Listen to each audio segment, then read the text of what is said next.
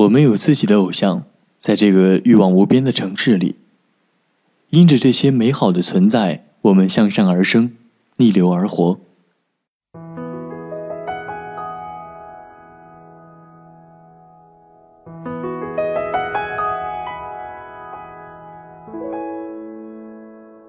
亲爱的听众朋友们，大家好，欢迎收听陌生人广播，能给你的小惊喜与耳边的温暖，我是陈树。今天我们要分享的是来自陌生人编辑 Melody 的一篇文章，他的偶像是刘同。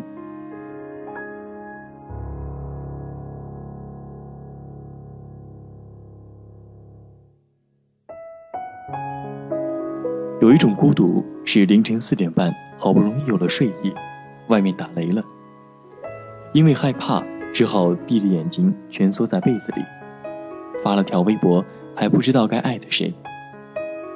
周末在家睡懒觉没有关系，有黑眼圈也没关系，反正又没有人约。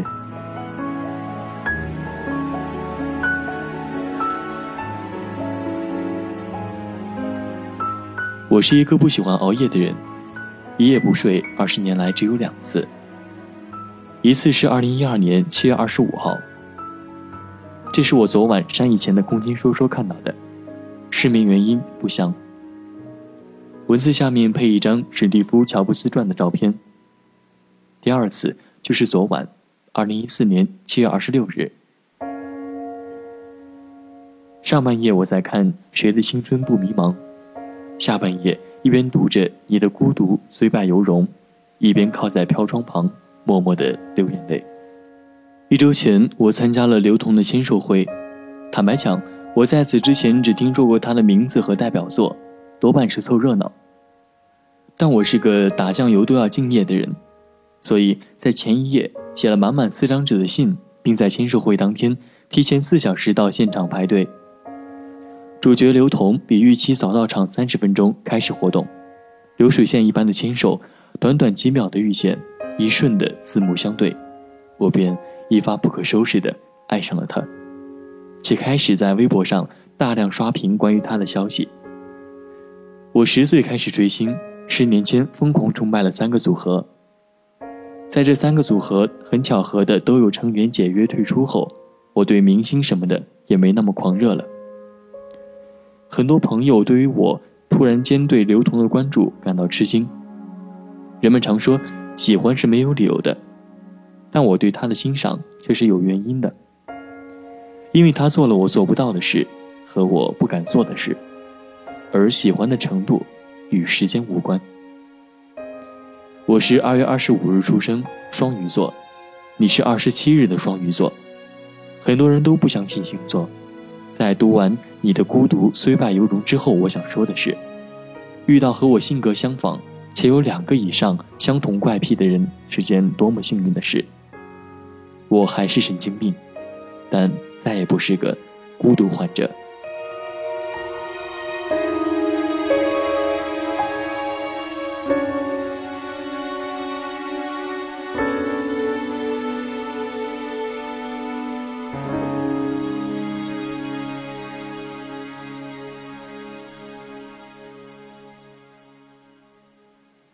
开始在他的微博上留下长评，坚持每天在手机备忘录里写三页今天想对他说的话。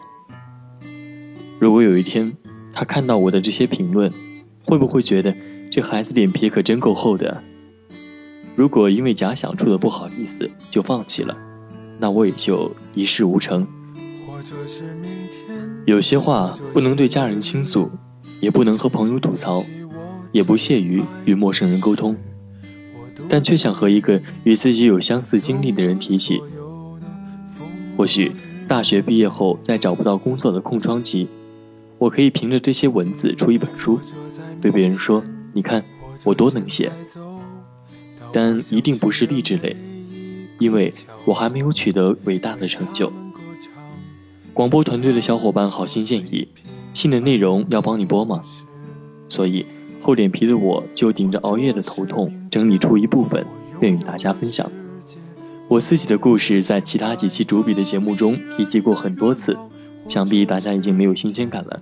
所以，我决定摒弃我的少女心，为大家送上一期不矫情、有共鸣的节目。这是明天，我听见了世上小鸟尽情唱出它们最好的歌声，或者是明天，会后悔我拥有的不安的难受的怀念。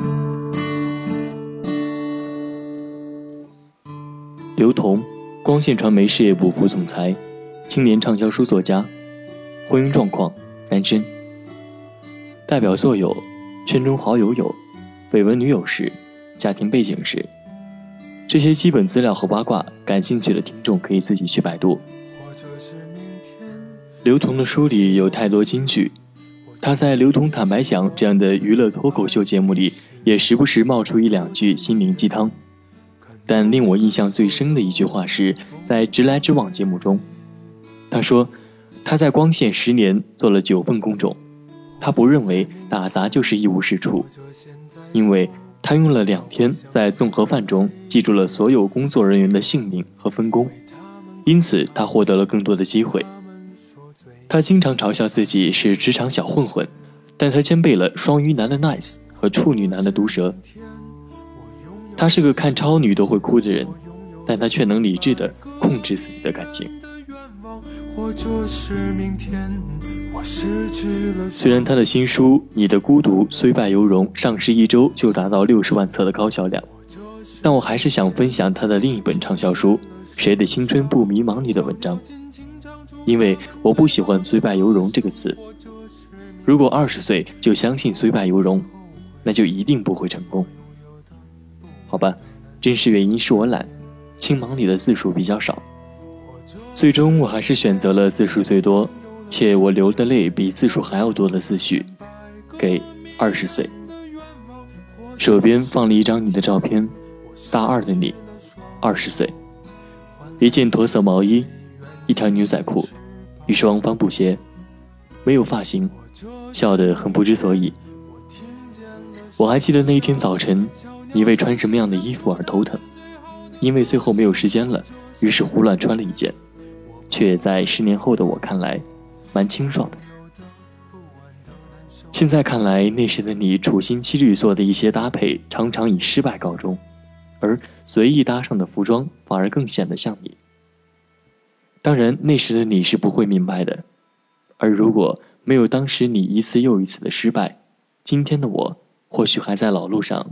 一路到底吧。我记得二十岁的你焦躁不堪，宿舍的兄弟们都在聊天，准备出去通宵电脑游戏时，你表面上欢呼雀跃，心里一直在问自己一个问题：当初我是好不容易考入大学的，四年之后，我该怎么出大学？岳麓山下，橘子洲头，情人滩上，你也混迹于人群之中。看着每一张相似的脸庞，你心里最大的担心是：难道他们都已经知道未来去哪儿了吗？为什么只有自己那么傻，傻到没有钱买电脑，只能用稿纸一遍一遍地写日记？因为不知道写什么，所以哪怕写错了一个字，也要重新重来一遍。字一点都没有提高，稿纸却废了不少。看着一叠又一叠的稿纸。和从未发表过的文章，心里居然没有一丝的疑惑，只会告诉说：“哇，昨天晚上又写了六页呢。”如果有一天你真的成了大文豪，这些稿纸可真的就值钱了。这是几乎每天你最乐的时候。那时候很多杂志社很尊重作者，所以你也就经常收到退稿信，上面写的多类似却又少不尽相同的话。无非是，谢谢你的支持和参与，只是你的选题和文笔不太适合他们的杂志。谢谢你继续的支持。你把这些退稿信一一留着，很大程度的原因是那些信上都印着各个杂志社的名字。你偶尔打开看时，总幻想这是发稿通知。你也偶尔会在别人面前拿出这些信来，让他们误以为你和很多编辑的关系相处得体。嗨，那时的你生活的无所畏惧般的谨小慎微，任何一点点小的改变都会让你变得自豪。比如，那个编辑居然自己回信拒绝我了，我拿到对方的联系方式和名字了呢。写到这里时，我其实很想对你说，虽然你在外人看来挺二的，但也谢谢你那种不要脸的应对方式，让我一直走到了今天，从未害怕过。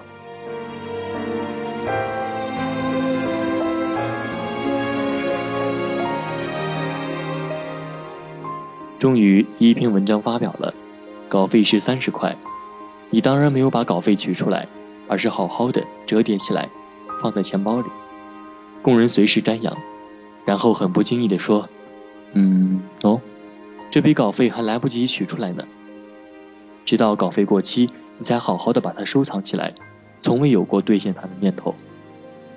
这三十元稿费背后，你大概前后花了两百多元，请客、吃饭、庆功。有些人对事情的投入是为了生活，你那时的投入是为了证明你可以。在自己的心上。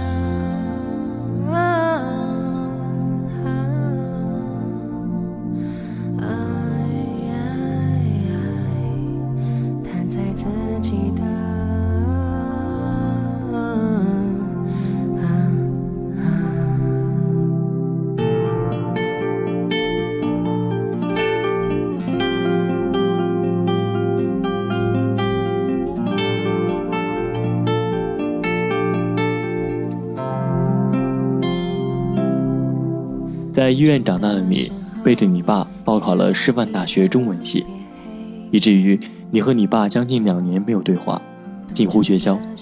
直到你发表的第一篇写父亲的文章《微妙》发表在了省刊上，被你爸看到为止。他开着车第一次主动去学校找你，请你吃饭。你在去见他的路上，带着一百七十多页的小说稿纸，取名叫《杀戮》。故事写的是什么？我现在忘记了。因为他没有发表过，甚至你当初写他的时候也就没有想着要发表。我记得你对你爸说的第一句话是：“爸，你看，我现在能写那么多。”你爸从来担心的就是你大四毕业之后找不到工作，担心你没有任何可以拿出来炫耀的资本，担心你连自己是谁都不知道。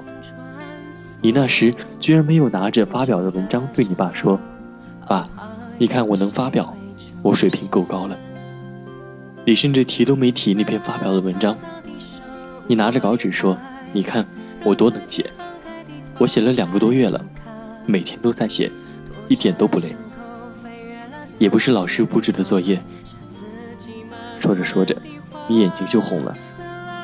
你知道自己一直让他们担心，你在没有能力时，只能证明自己不怕苦，而他们也终于第一次相信。你真的不那么怕苦，你学会了说“我很好”。我很好，不是指你终于有了钱，有了朋友，有了人照顾的日子，而是你终于可以习惯没有钱、没有朋友、没有人照顾的日子。我很好，是告诉他们你越来越能够接受现实，而不是越来越现实。我没你们想的那么脆弱，离开你们，我一样能过得。很好。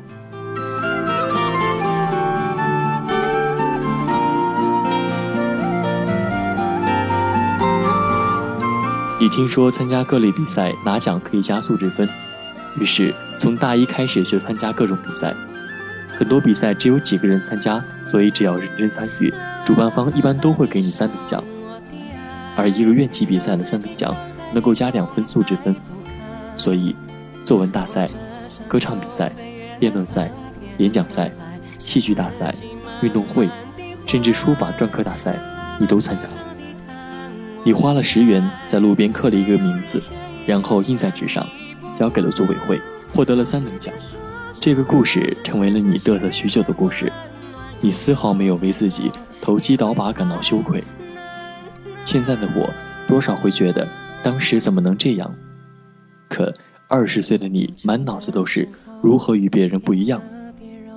不一样是一个特别特别大的命题，于是你会节约一天的伙食费去刻一个章。你也会拿着精心写的作文去参加比赛，组委会的师哥告诉你，你的文章很好，应该是第一名。但是，另外一个师哥要找工作，所以这个第一名要让给他，你还有很多机会的。他还没有说完，你便猛地点头。你心里想，得奖本来就赚了，还获得了学长当面的肯定。那时有人说你是个极其大方的人，你其实知道自己是个极其计较的人。唯一不同的是，很多计较的人常常会在事情发生时计较。而你在事情发生前就想好了最坏的打算，所以当结果不如你想的那么坏时，你都能欣然接受。所以他们有人说你没心没肺，说你二百五，你甚至有很长一段时间都认为自己是不是真的挺傻的。现在的我告诉你，其实你一点都不傻，只是你从来没有把自己看得那么重要。你曾因此失去了一些东西。但你却得到了更多。你大四毕业，正式进入湖南电视台工作时，你租了一辆车搬家。你当初一个行李箱到长沙，四年的时间，它变成了一车的东西。四年时间，你得到的，永比你失去的要多。你曾遇过一些你爱的人，因为你没有钱而离开你。后来。你学会了快速甄别发展对象的品性。你曾因为领导不信任你，而一个人步行两小时落泪。后来，你学会了如何让领导相信你并支持你的工作。你曾因为同事排挤你而一个人专注于工作。后来，你也明白了工作在职场中的重要性。你曾被老同事欺负，你学会了如何尽量尊重新人。你长时间加班到凌晨。你学会了如何调整团队的工作流程，当然，你也并不是一直都凄凄切切地生活在冷宫之中。期间，你也犯过了很多错误，失去了一些本该一直继续的朋友，失去了一些本该关系更好一点的朋友。但成长不就是这样吗？不是学到，就是得到。你成长中所有遇到的问题，都是为你量身定做的，解决了。你就成为了你这类人当中的幸存者，不解决，你永远也不知道自己可能成为谁。在二十岁到三十岁这十年的过程中，我们都走过一样的路。你觉得孤独就对了，那是让你认识自己的机会；你觉得不被理解就对了，那是让你认清朋友的机会；你觉得黑暗就对了，那样你才分辨得出什么是你的光芒。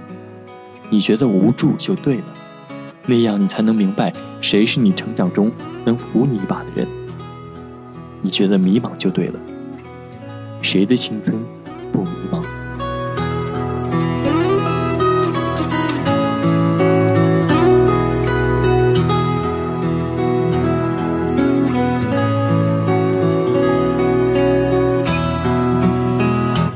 这十几万字是我这些年一点一点记录下来的，每年每年的不同，却每年每年的相似。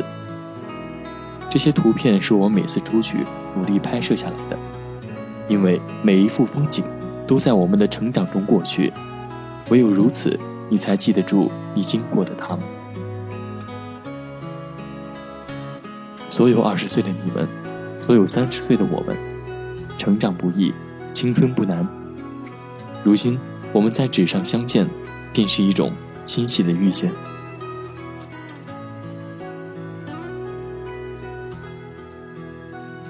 有人会因为我们的缺点而讨厌我们，但也有人会因为我们的真实而喜欢我们。我们不必让那些本不喜欢我们的人喜欢上自己，而是要坚持让那些本该喜欢我们的人尽快发现自己。不如我们定下一个誓约。看看十年之后，我们彼此又在哪里？听着谁的歌，看着谁的字，身边的人又是谁？封面的照片可以换。我希望你们能够把自己的青春放上去，也希望这本十年的成长能够陪伴我们到下一个十年。朋友的微博被偶像点赞。在台湾首尔街头偶遇男神合照，那时候我都在心里羡慕他运气真好啊。我觉得和我握手的刘同和活在电视里的刘同是不一样的。不过，你无论在哪里都是那么耀眼。至于我这样的小透明，我的微博朋友都很少评论，更不指望有一天你能回复我。如果有一天你看到我的评论或私信，在读完后并且赞同我的想法，希望你能对我说一句：“加油，你肯定没有问题的。”我再把截图发到微博、空间、朋友圈里。当朋友感叹我运气真好的时候，我会骄傲哦不，我会傲娇地说：“这是因为我的努力和坚持。”刘同看到了。情歌有多动听，你就有多怀疑。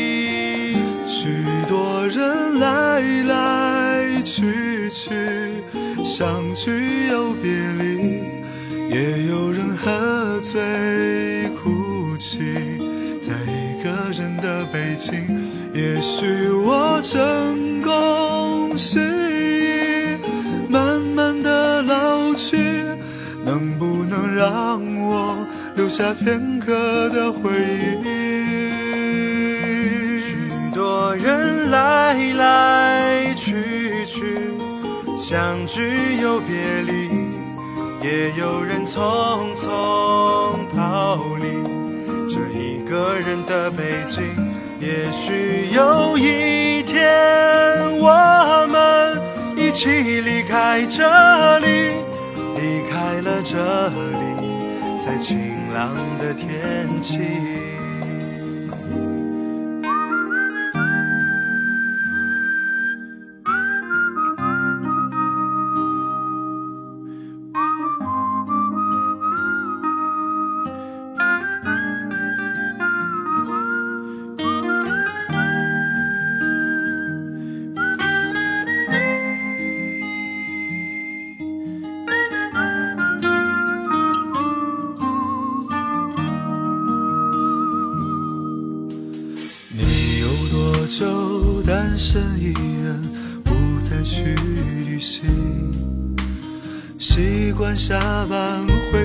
家里，冷冰冰的空气。爱情这东西，你已经不再有勇气。情歌有多动听，你就有多怀疑。许多人来来去去，相聚